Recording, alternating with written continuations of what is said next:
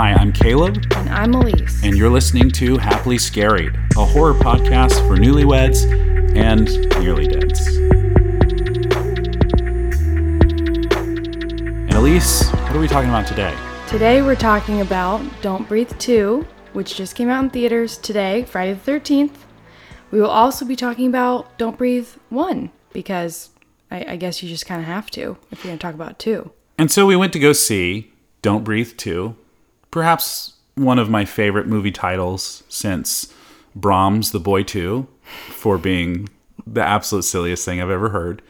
Um, but we thought about coming home and watching Don't Breathe after it because we could not remember a lot of what happened. Well, here's what happened. I said, Caleb, do you remember the first one or do we need to watch it again? And you said, I remember it.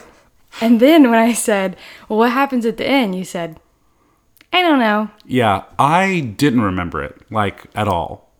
you just didn't want to rewatch Ah, it. yeah, I think that's really what it was. In fact, when we got home, we were kind of like, oh, well, let's watch the first one because I feel like the way this one begins, Don't Breathe 2 begins, you need some background and context.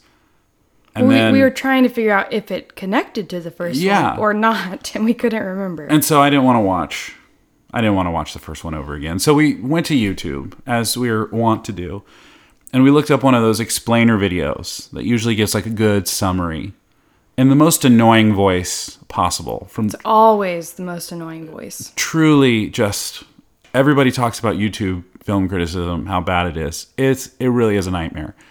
It can be very helpful in a utilitarian sense, only if you want to remember basic plot points, YouTubeitarian. YouTubeitarian, but it is not film criticism. Anyways, as it turns out, these movies are less connected than I thought they would be. But one of the things that we wanted to do is to give you a rundown or a synopsis of what these movies that we're going to be talking about are about. And so we're going to be talking about Don't Breathe 2. And, you know, I want to become a film critic one day. I don't know if you knew that about me I did not know that. but not like a normal film critic. I want to become one of these YouTube film critic people. Hmm. Uh, so you will change your voice then? Yeah, so that's what I think my sole qualification will be is that I can do like a decent YouTube film guy voice. Gotcha. And so I want to give that a shot. So we're, we're going to read you the Letterboxd synopsis of Don't Breathe 2. But And then you guys can let him know if he should quit his day job and become a YouTuber. yeah, I- I have the voice for it.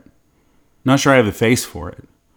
But I think we have the face for radio, yeah, which is why we're doing it or this way. podcasting. right. because it's not 1993. Well, come on. Radio So- still exists. Don't Breathe 2. This is the synopsis. The blind man has been hiding out for several years in an isolated cabin and is taken in and raised a young girl, orphaned from a devastating house fire. Their quiet life together is shattered when a group of criminals kidnap the girl, forcing the blind man to leave his safe haven to save her. What do you think? Uh, Good. Pretty terrible, right? Yeah, I really. I think that's how those guys sound. I don't know why they do it that way, but uh, they all seem to do it. And why do they all do it that way? Do they have like a YouTube convention and they kind of make a universal decision? Like, we can't have variety. We all have to speak exactly this way. It's astounding. I don't know if it's a Zoomer thing. I feel like a lot of the film critics, quote unquote, we see Mm. are Zoomers. Film reviewers is probably a more appropriate description of what they're doing. But also, we love them. I mean, we appreciate what they do. Some of them are really good, actually, It's just hard to listen to it. and it's hard to look at the Funko Pops in the background. That's another Yeah. big problem I have with it. Now, that's. Is that a universal issue or is that just the one guy we keep watching? Maybe it's just the one guy we keep watching, mm-hmm. and we'll, he'll remain nameless because we're, we're not here to drag anybody. We're not No, I mean, we've actually watched a lot of his stuff and we found it to be helpful. Yeah. Again, good for plot synopsis, not really for any sort of anal- analysis. But to be fair, we're not really film critics ourselves, and we're not really here for in depth analysis. We're just talking about movies. So maybe we're not that different, actually. Hmm. Good point. Anyways, so that's Don't Breathe 2. Mm-hmm. At least you want to get into it. do we need to discuss Don't Breathe 1 first?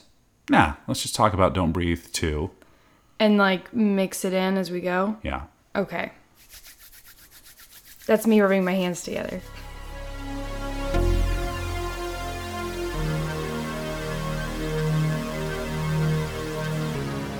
Okay, so my question for you is how'd you like this movie? I liked it okay. I had a good time. But I do think that it's less quality than the first one. I think there was a lot of interesting things the first one did that I was hoping we'd see again. Uh, the first one was kind of kind of revolutionary for me at least because it was the first movie I think I really saw that lacked sound mostly. Yeah, sound design was a big deal in the first movie, Right, like but not so much in the second one. It seemed. But like. it felt like they literally just put a boom mic in the actual room that they were in, and just like you could hear every little creak. in the first one, and you mean? in the first one, yes. Yeah. a little creak and breath, and if someone like lightly like tripped over a rug or whatever. I mean, it just felt like you heard every single detail of that room, which was just incredible to me that I that I felt so much stress. And the first one is called Don't Breathe because it's about three kids. Some of them have maybe good reasons, some of them don't, that break into this dude's house. But Norman Nordquest, no, Norman Nordstrom. Nordquest. Nordquest. Okay, that's I don't know where that name. came from. Norman Nordquest. He's Nordquest. Norman Nordquest Nordstrom. Oh. It doesn't matter. And Triple some stuff they call him the blind man, some stuff they call him Norman, played by Stephen Lang, who was coming to some money since his daughter was killed in a car accident. He's gotten a settlement from that. They found out about it, and they all live in Detroit. He lives in a dilapidated house away from anybody else. And so they think, oh well we can break in and steal stuff. He's a blind guy, he's down on his luck. It'll be he'll be an easy mark for us. But the twist of the movie, of course, one of the twists is that they go in and realize this dude is an ex Navy SEAL. And although he can't see, he can still kill really efficiently. And he can, he's like Daredevil. He can hear things better, he can smell things better, he can just sense things better. And so the movie is called Don't Breathe because that's what the characters are trying not to do. Because this guy can hear them and find them. He's just like a superhuman in that way. Yeah, basically, he's at an advantage because it's dark, it's the night. I think he ends up turning the power off anyway, whatever. So they can't see, but he never can see, anyways. Yeah. So he's already prepared. And they make a line about that in the in the the second movie where he's like, "You can see things through my eyes now," or something like that. You're you're about to see what I see, Well, and then he pokes his eyeballs out. But I guess what Stephen Lang's blind man or Norman Norquist Nordstrom, as we like to refer to him, mm-hmm. which Norman Norman Nordstrom is the character's name. yes, Most insane name I've ever heard right. since Thurman Merman from Bad Santa 2, which was the Mm-hmm. little kid, but that was a joke. And this is not a joke. Anyways, um, he says Maybe that's his trauma, though. Ah, yeah. Maybe he got bullied That's why he joined the military. from being Nordquest That's why he became a Navy SEAL because he was running. from, those- his bullies. Yes. and his trauma. Sure. Okay. And so he hates when people try to steal his money because he got his lunch money stolen all the time as a kid. oh, right, uh-huh. right, So okay, so we're making up the backstory here. right. That seems to fit fine with the first movie. But again, called Don't Breathe because there's hardly any music. Every creak, every breath matters so much. And you hold your breath with the characters in the first movie. So it's inventive in that way. And as I recall later in the movie, when the lights go out, they switch to kind of like a night vision mode. It's not the like green, you know, kind of ugly, hazy thing that we're used to seeing. And I think the Blair Witch Project may have done something like that. But it is the look where your eyeballs just turn black. Yeah, so it's really creepy. Uh, but it felt visually and sonically innovative in a way. And that's why it did so well at the box office. That's why it was a critical success. And that's probably why they did a sequel. But this sequel lacks so much of what made the first one interesting. Yeah, it basically has the same guy, main character, and that's it. That's Yeah. the only similarity, really. The thing that's also complicated, and again, we didn't watch the first one beforehand. Elise offered to do that, and I said, No, I remember it. Of course, I didn't remember it. No. But it's very clear from the first movie that this guy, this blind man, Nordquist Nordstrom, whatever his name is, is a bad guy because not only is he murdering people that entered his house, which we could we could argue about stand your ground laws and all that stuff, but we won't get into that.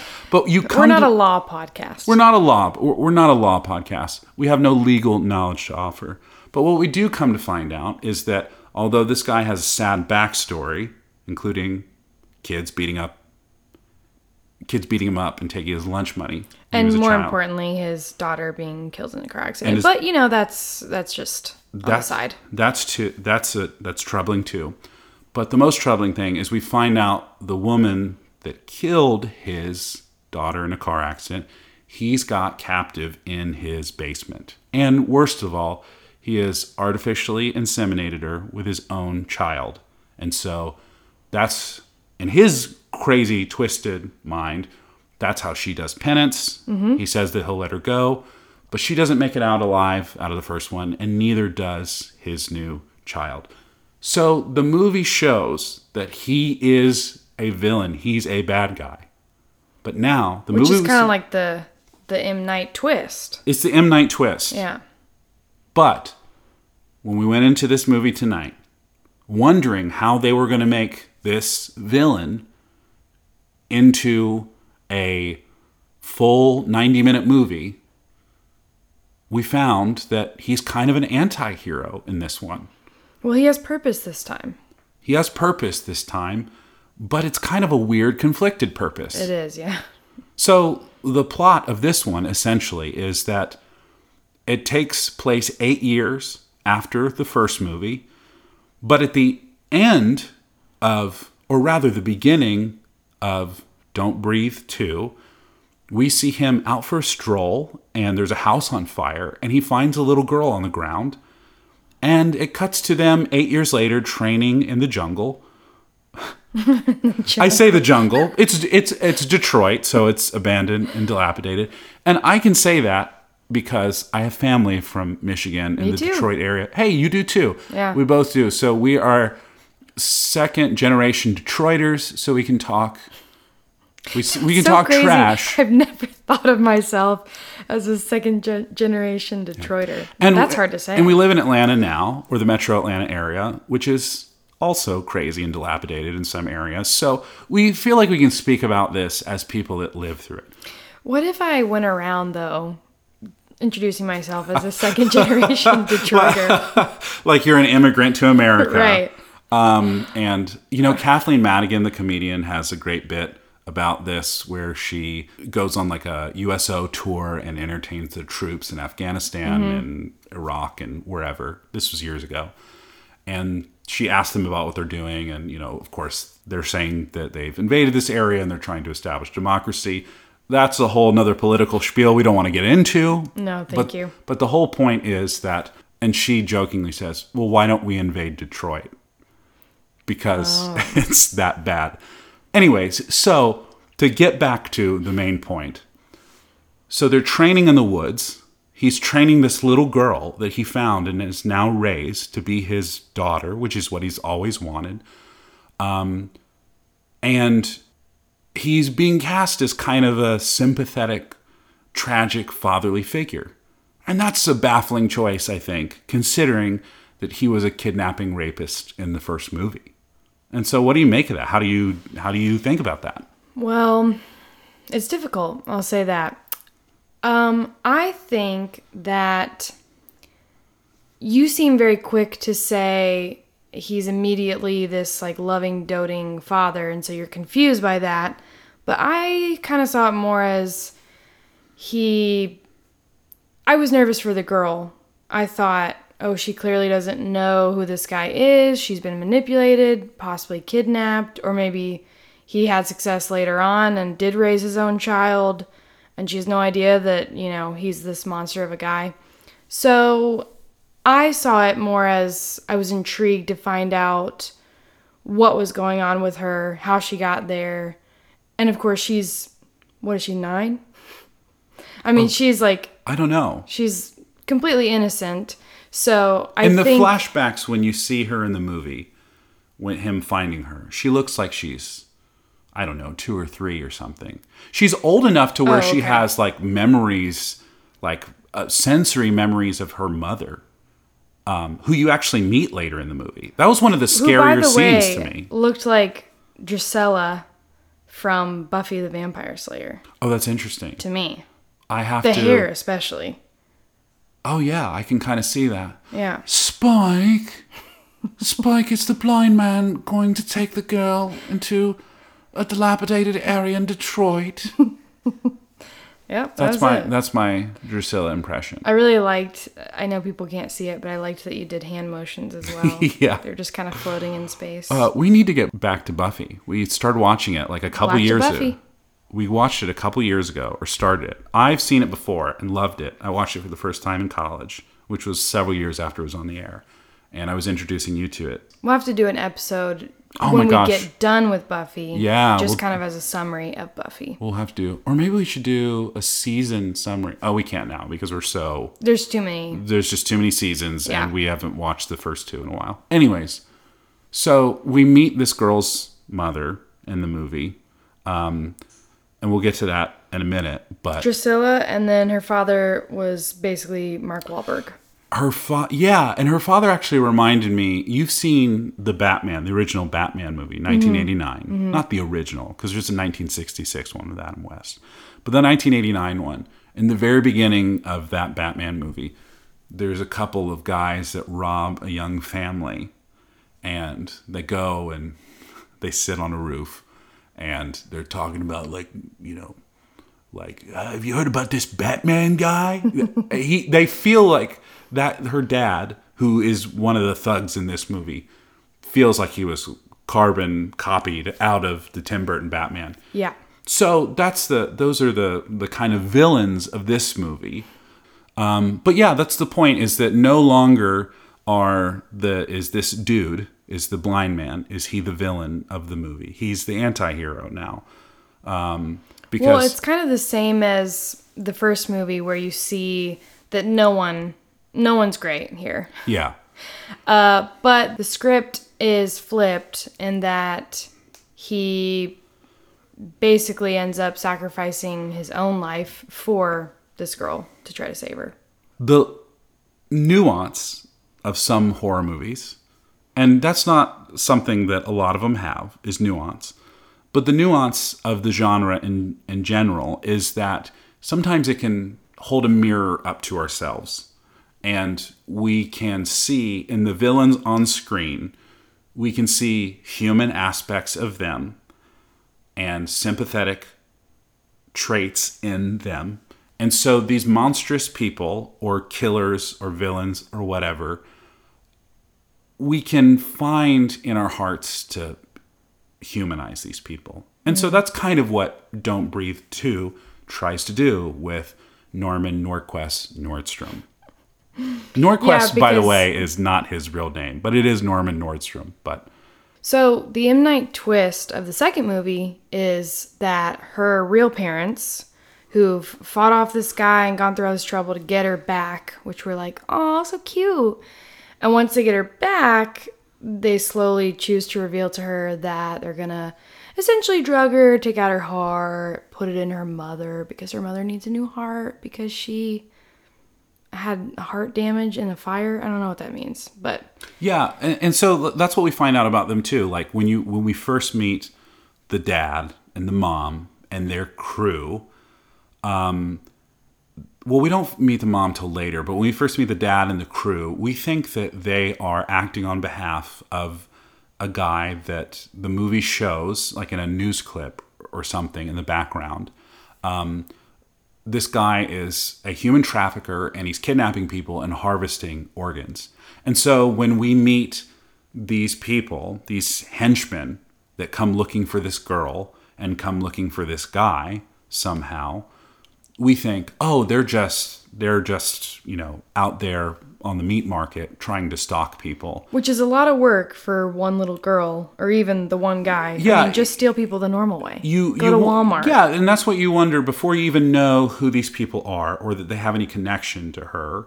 Um, you're just led to believe that they're stalking her because they think, oh, she might be a good specimen for this thing. In fact, when we first meet who turns out to be her father, her real biological father, um, he follows her by getting into a truck that we see in the back of the truck is like an igloo cooler implying that oh that that's where they're going to keep like her kidneys or heart or lungs or Right, whatever right. and so that's what we think and then when he and his crew follow her and her you know bio not biological but her adoptive father figure the blind man back to his home and they invade it and and that's a really intense and pretty interesting sequence in the movie. Um, you think they're doing it for this reason, but then it reveals that he's actually the father trying to reclaim her. And so you think, oh, is he the hero of the movie? But then, as you said, the movie goes on and she gets taken away from the blind man and he's left for dead in his own home. And uh, the father introduces her to the mother. And you think, oh man, is this just a movie about reuniting this family? You is could that tell something was off. yeah? You, but- they, they, they seem like But dangerous, you ominous thought, people well, I can't blame the parents for wanting to get their child back. That's kind of sweet. because it's their real kid. Right. And so you th- and you know the blind man's a bad person. But then you find out that like you said, the mother is dying because she has a heart condition that she developed when their house went up in flames Because they had a meth because lab in the basement. a meth lab there. Yeah, exactly. And so this girl, another thing that's not totally explained, she's out on the street by herself. We don't know why she was out there by herself, where her parents were, why they got out alive but weren't with her, how the blind man could stumble across her and find her and pick her up and take her and not be noticed. A lot of that stuff is not explained. I guess you could consider some of that stuff as being borderline plot holes.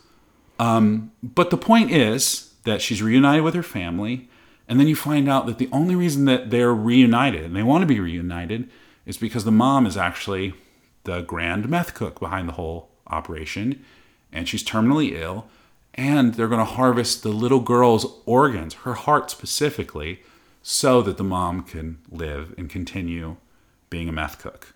And so, little girl is only an instrument. And so- Imagine being a parent and saying, "Hey, I'm on my way out.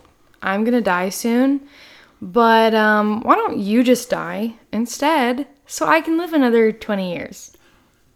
So obviously terrible people.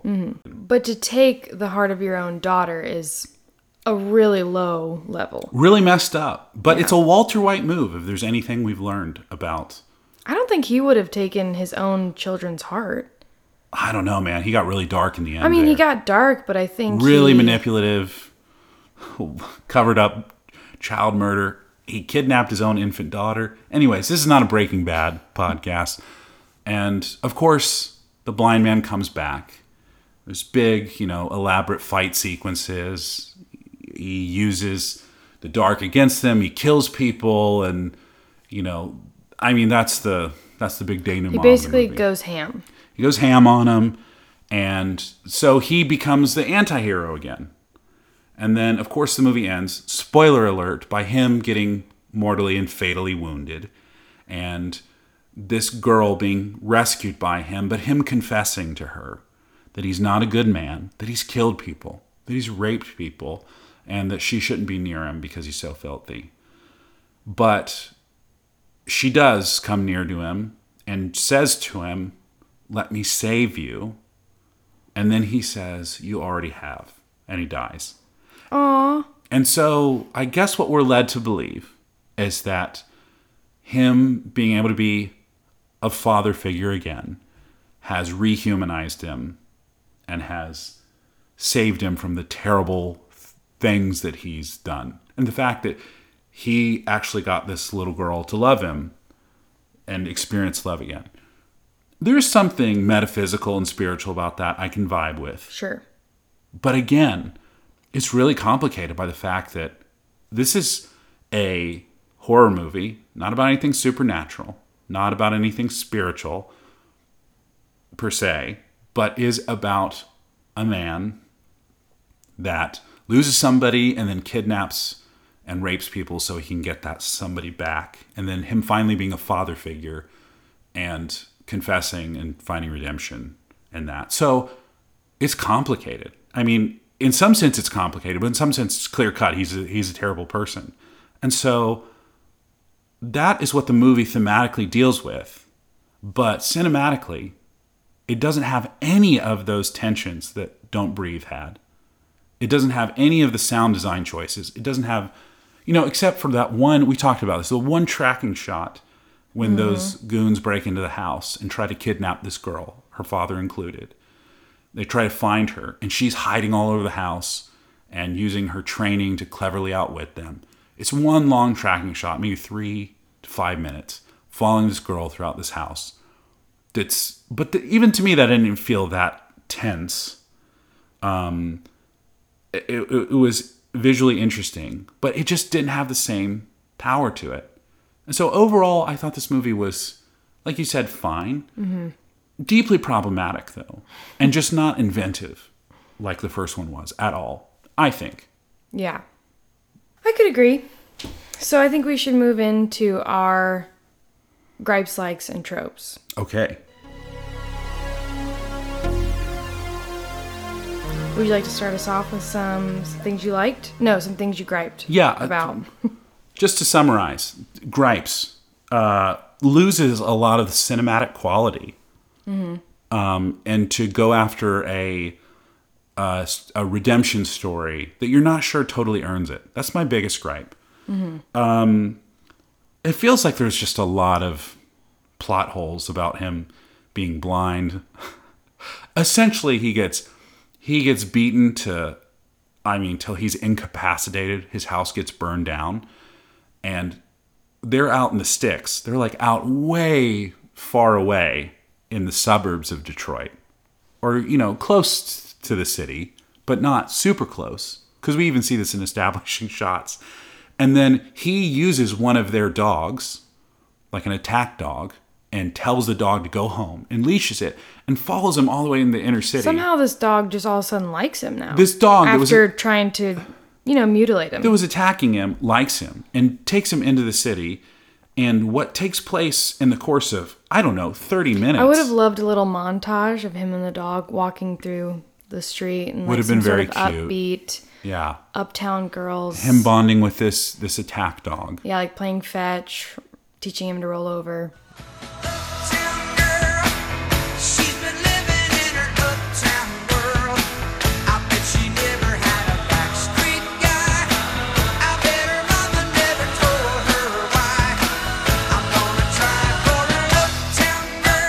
That might have been clever. Him stopping, sharing a hot dog, and then laughing Oh, yeah. about it being a dog. Right.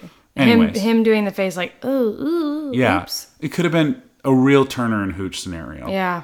But and so, so there's there's plot holes like that. It feels strange. He gets he's all the way far far away, and then he makes it halfway across this big city, blind, and and to a place where he's able to like disconnect power and sneak up on the people that kidnapped this girl. Um, it's kind of insane. So th- those are my gripes. So I really only wrote one gripe because, uh, you know, we're watching this in the theater and you can't really type during the movie.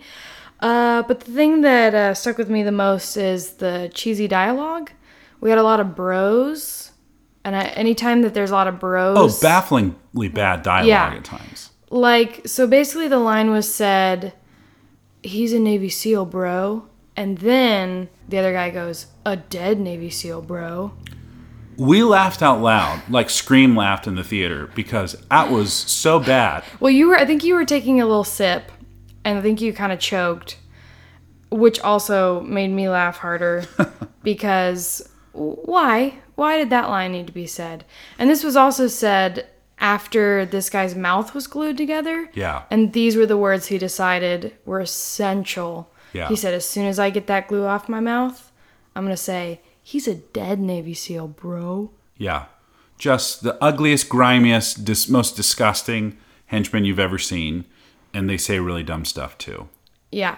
So I just thought the dialogue, the it should never make you laugh Yeah. when it's not supposed to. yeah. So, what about your likes? We'll start with you first. Oh, um, I didn't super know what to say for this because I really was comparing it so much to the first one, which I liked a lot more. So I guess that if I had to say something that I liked, it would be I liked that there was a redemption story at the end, not because I think he deserved it, because none of us do, but just because I mean, I really can't knock anybody for sacrificing their life to save someone else. I mean, that's got to be good, right? Yeah. Got to appreciate that. I think that would maybe be m- part of my like too.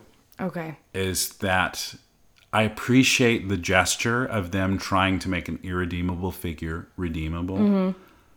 There's something about that that's admirable. It's tough to swallow with this guy. Right. I remember watching, I think, the Camp Crystal Lake Memories, which is like the insane, like six hour documentary, eight hour documentary, something ridiculous about all the Friday the 13th movies. And essentially, what they say is that somewhere along the line, people started cheering not for the people running away from Jason, but for Jason himself. So there's something that we can, when we know somebody's a bad guy, or, or or the villain or the antagonist or whatever, but he's the center of the story.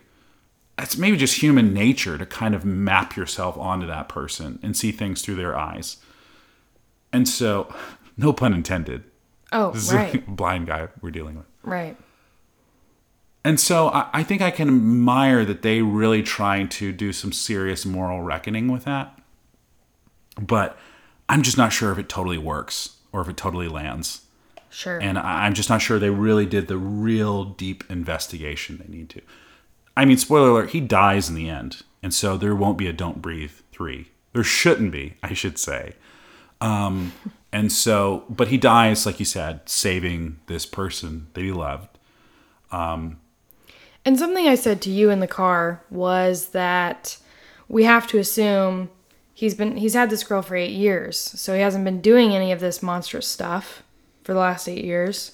I mean, that's something, right? That's something, but that's again not full justice. Anyways, these movies are complicated in that sense. And that's part of the fun of watching them because it gets you to really reckon with those ideas, really struggle with reality. We all have ideals of what a just and ordered world would look like. The reality of that, though, is often so far away um, from those ideals. So, yeah, I can like that about this movie too. Also, it's pretty entertaining, just from a you know Yeah. dumb Friday night horror movie. It's fun. Dumb Friday night. Dumb Friday night. Dumb Friday. I always say. Dumb Friday night, the thirteenth. Dumb Starbucks. Dumb Starbucks.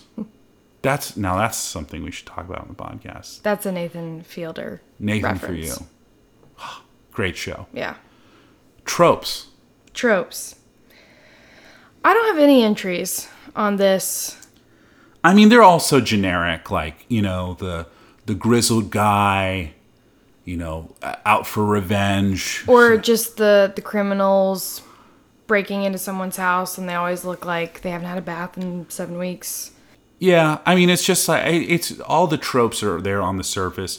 There's nothing They're particularly. only minor offenses though. There's nothing particularly, and this is what's funny too. I I like tropes a lot of the time, and I think you're kind of disgusted by them. And so you say minor offenses, but uh, to me, if you can actually live into a trope, I think that's like, you know, Well, my favorite trope is he's right behind me, isn't he? yeah, But of course, that's not usually seriously used in horror movies because it's more of a comedy aspect. yeah. But that is one that I really do enjoy. So uh, maybe the the revenge trope, uh, the the grizzled man sh- spilling his guts to his his daughter, uh, you know, there's some stuff like that. I guess you could get, but there there's no particular scene. I guess. Well, we're not going to make a full list of tropes and kind of like like check things. We're not going to do that. I think it's kind of a you know when you see it. Yeah, and yeah, We'll just yeah. call it out as That's we go. True. That's true. But we may have differing opinions on what is a trope, so we'll have to see. Yeah, that'll be the fun of this. Yeah. So that was all your tropes. That's all my tropes. Okay. Well, what would you rate this film? I gave it two and a half stars on Letterboxd. Okay. Uh, and my review, I guess I should look up my review. Maybe we can read our reviews. That could be a segment where we read our Letterboxd reviews. Ah, I didn't review mine. Or we read our favorite Letterboxd reviews of this movie. Um, but mine was a very serious review. And took this. I take my reviewing job very seriously. I wrote, "This man told someone to breathe four separate times, and don't breathe too." And so that's the reason why I gave it two and a half stars. I forgot that was actually going to be under my likes. I forgot to write it down. I liked that he's he vacillated between saying "don't breathe" and then literally saying "breathe." yeah, this movie honestly was a movie more about breathing. Because I was going to say more than you expected, but you should expect that. You know, think about it. There's that one scene where the girl locks herself in a cage to get away from these henchmen. I think he screamed like "Get in the box" or something like that. The the blind guy said "Get in the box" to this little girl. I thought she just did that on her own to get away from that guy. Maybe I might be misremembering. Because I think he was outside of the house looking for his dead dog, which we'll talk about. Yeah, but he came back in the house by that point. Doesn't matter. But the point is, she locks herself in this little metal crate, and um, and the guy that's trying to get her out is flooding it. By the way, this is also something. There's a plot hole that doesn't make sense.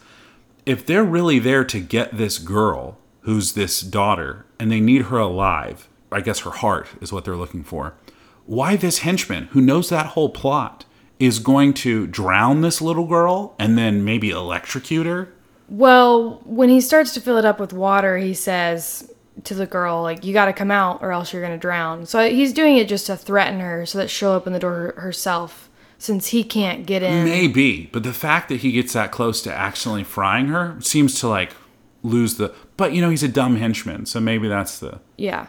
But of course, the, the point with introducing the live wire was so that Nordquest would just put his hands up and say, That's fine, I give up. I'd rather the girl be safe, and they could take her on their way. So, of course, he thinks he's manipulating and doing a great job. I guess the broader point, though, is that there's a time where she's in that cage, that box that's supposed to protect her, and she can't breathe. And so she almost drowns, and she's saved in the nick of the time, and the blind man says, breathe, breathe, breathe. So there's that. And also, like you said earlier, he does beat up that one henchman out in his garage and super leaves him instead of killing him he leaves him there alive which was weird um, but he super glues his mouth and nose shut and so he can't breathe and so honestly maybe it should have been called don't breathe 2 can't breathe Don't, Don't breathe. breathe unless I tell you to breathe. don't breathe 2 i'm going to electrocute you boogaloo Yeah. that could be your review you could Nah, that could be your like mine Letterboxd review. Okay. Anyways, um, so those are our gripes, our likes, and a few tropes. Mm-hmm. But I do want to move on to our next segment, which we have entitled "Scaredy Cats." Yes. Now, are there any cats in this film? There's no cats in this film, no, sadly. but there are two dogs. And although we'll focus on cats when we can, we're animal lovers. And so we'll point out when we see animals that we find cute and charming. And so there's a couple cute and charming dogs in this movie.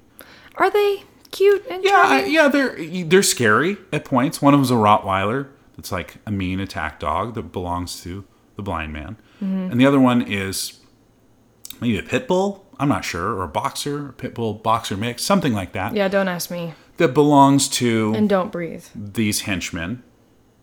Um, and we see a mean side of them and we see a cute side of them. And the first one that belongs to the blind man, his name is Shadow, which is a great name.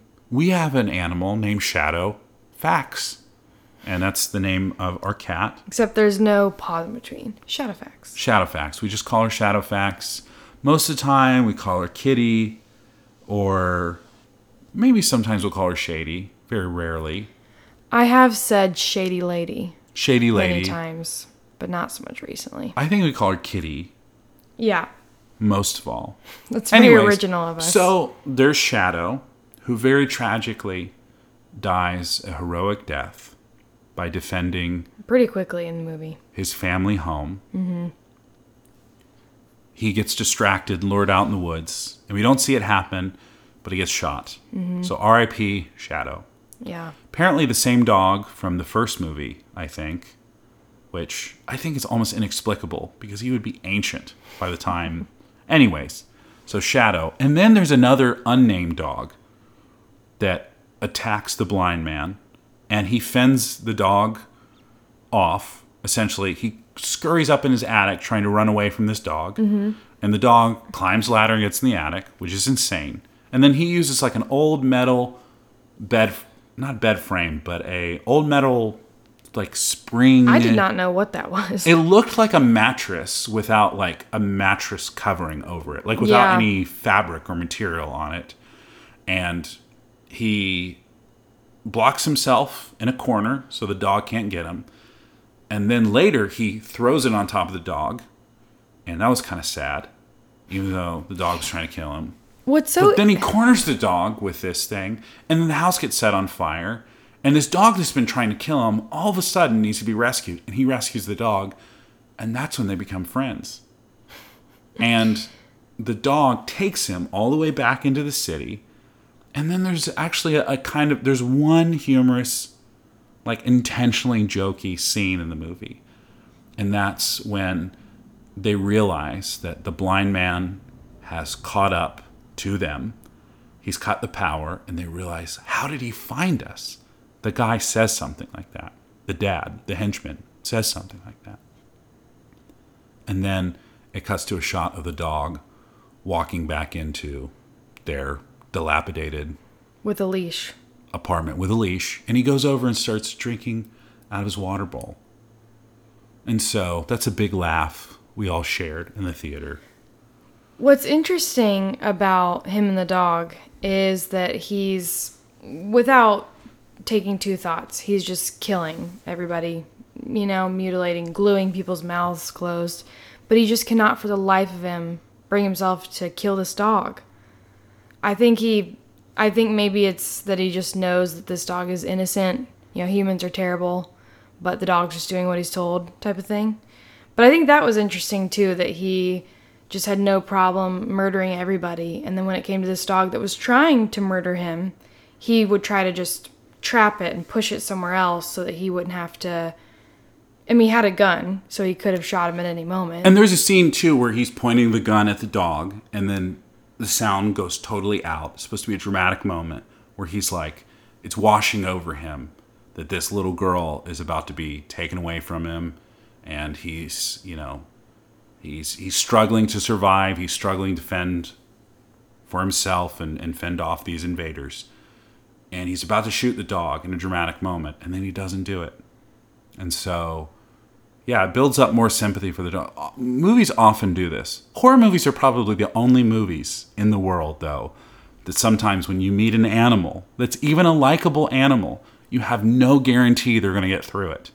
And people will say they refuse to watch movies that will kill off the animals. I struggle with watching cats get hurt in any way in a movie. Yeah, I'm a scaredy really cat suck. in that sense. And I was a scaredy cat for this second dog. I didn't want the first dog to die. I hated that. And I certainly didn't want the second dog to die. And the second dog made it all the way through the end of the movie. So that's, But here's the question. yeah. If you were in that situation and this dog was trying to take your life, could you shoot it? I'm not sure I could shoot anything. I'm not sure I have it within me to do that. I just don't know. You just let him kill you? I mean, no. But maybe. I don't know. I, I just really, I've never been in a life or death situation with a dog before. Right. I think, no, I, I think I could try to fend for myself. I feel like there's been dogs that have barked at me or run at me that I, in my brain, I was like, I might have to kick this thing to get it to leave me alone. Mm-hmm. Or punch it or something. So you're fine with maiming it, just not killing it. I'm fine with trying to survive, Right. but I, I don't want to hurt anything that I don't have to. Yeah. And this movie was fine with hurting one dog, but not a second. Right. Maybe he was just replacing his old dog with a new dog, the same as the daughter situation. Yeah, I kind of felt like that. Like it was like this is this is his new dog. This is new That's lease fine. on I'll life. just take what I can get. Yeah, yeah, yeah. His new It- leash on life. his his new leash on life. Well, I guess that's wraps up scaredy cats our segment. Yep. No cats. We're at a zero cat count for this podcast, but we got two dogs. Elise, is there anything else you want to say about this movie? I don't think I said what I rated it. Uh, I have not rated it yet because I like to give it a two, three day delay after I watch something. Yeah, you and I are very different about it drives this. you insane, I think. I literally have to, the second a movie is over, rate and write about it Mm-hmm. because the further away I get from it, the the less I'll be able to say. But the irony is, none of my Letterboxd reviews are ever that serious. it's always me trying to go for a joke, unless it had a real impact on me, and then usually I might say a little bit, but nothing crazy substantive. Um, but I just have to get it out there immediately, and you can wait for days on end before reviewing something. Mm-hmm. But what's helpful is I just go to your page to remember what date we watched it. Yeah. and then I just kind of do a little. I was gonna say copy and paste. I do not paste your review into my review, but uh, but then I can just you know, use it for inspiration. yeah. I can kind of keep track of what we watched and when, and then do it on my own time when Yeah. I've fully processed. So, what do you rate this movie? So I would probably rate it like a two, maybe a two and a half. I thought it was fun. I thought it was okay, but I cannot help but compare it to the first, and I really liked the first. Yeah. I mean, apparently I raved about it to you. Yeah, I thought the first was okay. I, I mean, I'm sure I loved it way more than you because Yeah. I. It just it shook me up, man. Yeah. I thought it was so good. Yeah. So, overall, we would say this is like, you know, maybe two, two and a half star movie out of five. Yeah, it's so, fine. it's fine. You know, if you're into these kind of movies, if you're a completionist like I tend to be with franchises, Oh yeah, you'll probably, and if you enjoyed the first one, you'll probably enjoy a little bit of this one. But yeah, nothing to write home about. But I think that's what we could say about this movie. It's fine. It has no real reason to exist. It has some redemptive qualities, I guess, but it's also very deeply problematic in another sense. yeah. Loses a lot of the cinematic magic, but that's what horror sequels are, man. They're just sometimes they have I thought you said horse sequel, and I was like, wait That's what second. horse sequels what are did all we about. Watch? Seabiscuit 2. No, that's what horror sequels are all about. They are sometimes have just magic moments in them that transcend even above the first one, but rarely do we ever reach the heights of the first movie. And so I guess that's all we can say Yeah. about Don't Breathe 2. Yeah. Elise, if people want to follow along or find us or recommend something for us to watch or ask our opinion about something or comment or leave a question, whatever, where can they find us? As far as questions, they can send those to happily scary podcast at gmail.com. I don't know why I'm announcing this because you're the one that created all these. Uh, and uh, we'll take anything. We'll take questions, comments, thoughts, prayers, Definitely Um, prayers. funny email forwards. Yeah. I guess. Yeah. Uh, and then if you want to follow us on Instagram, we are at Happily Scarried Podcast. On Twitter, we are at Happily Scarried. And did I forget one? Do we say Letterboxd? We did not. Look us up at Happily Scarried on Letterboxd too. Yes. Any place that you type in it. Happily Scarried, you should find us. Well, thanks everyone for tuning in for one of our first episodes. We don't know when we're going to release this one exactly. It's one of the first ones we recorded. Um, but we'll have some interesting movies that we're going to be talking about in the not too distant future. So I hope you'll chime in. Well, that's all for now. Thanks so much for joining us. And Elise, do you have any parting words for our friends out there? Yes, we really hope that you live happily, scary after. See you next time, folks.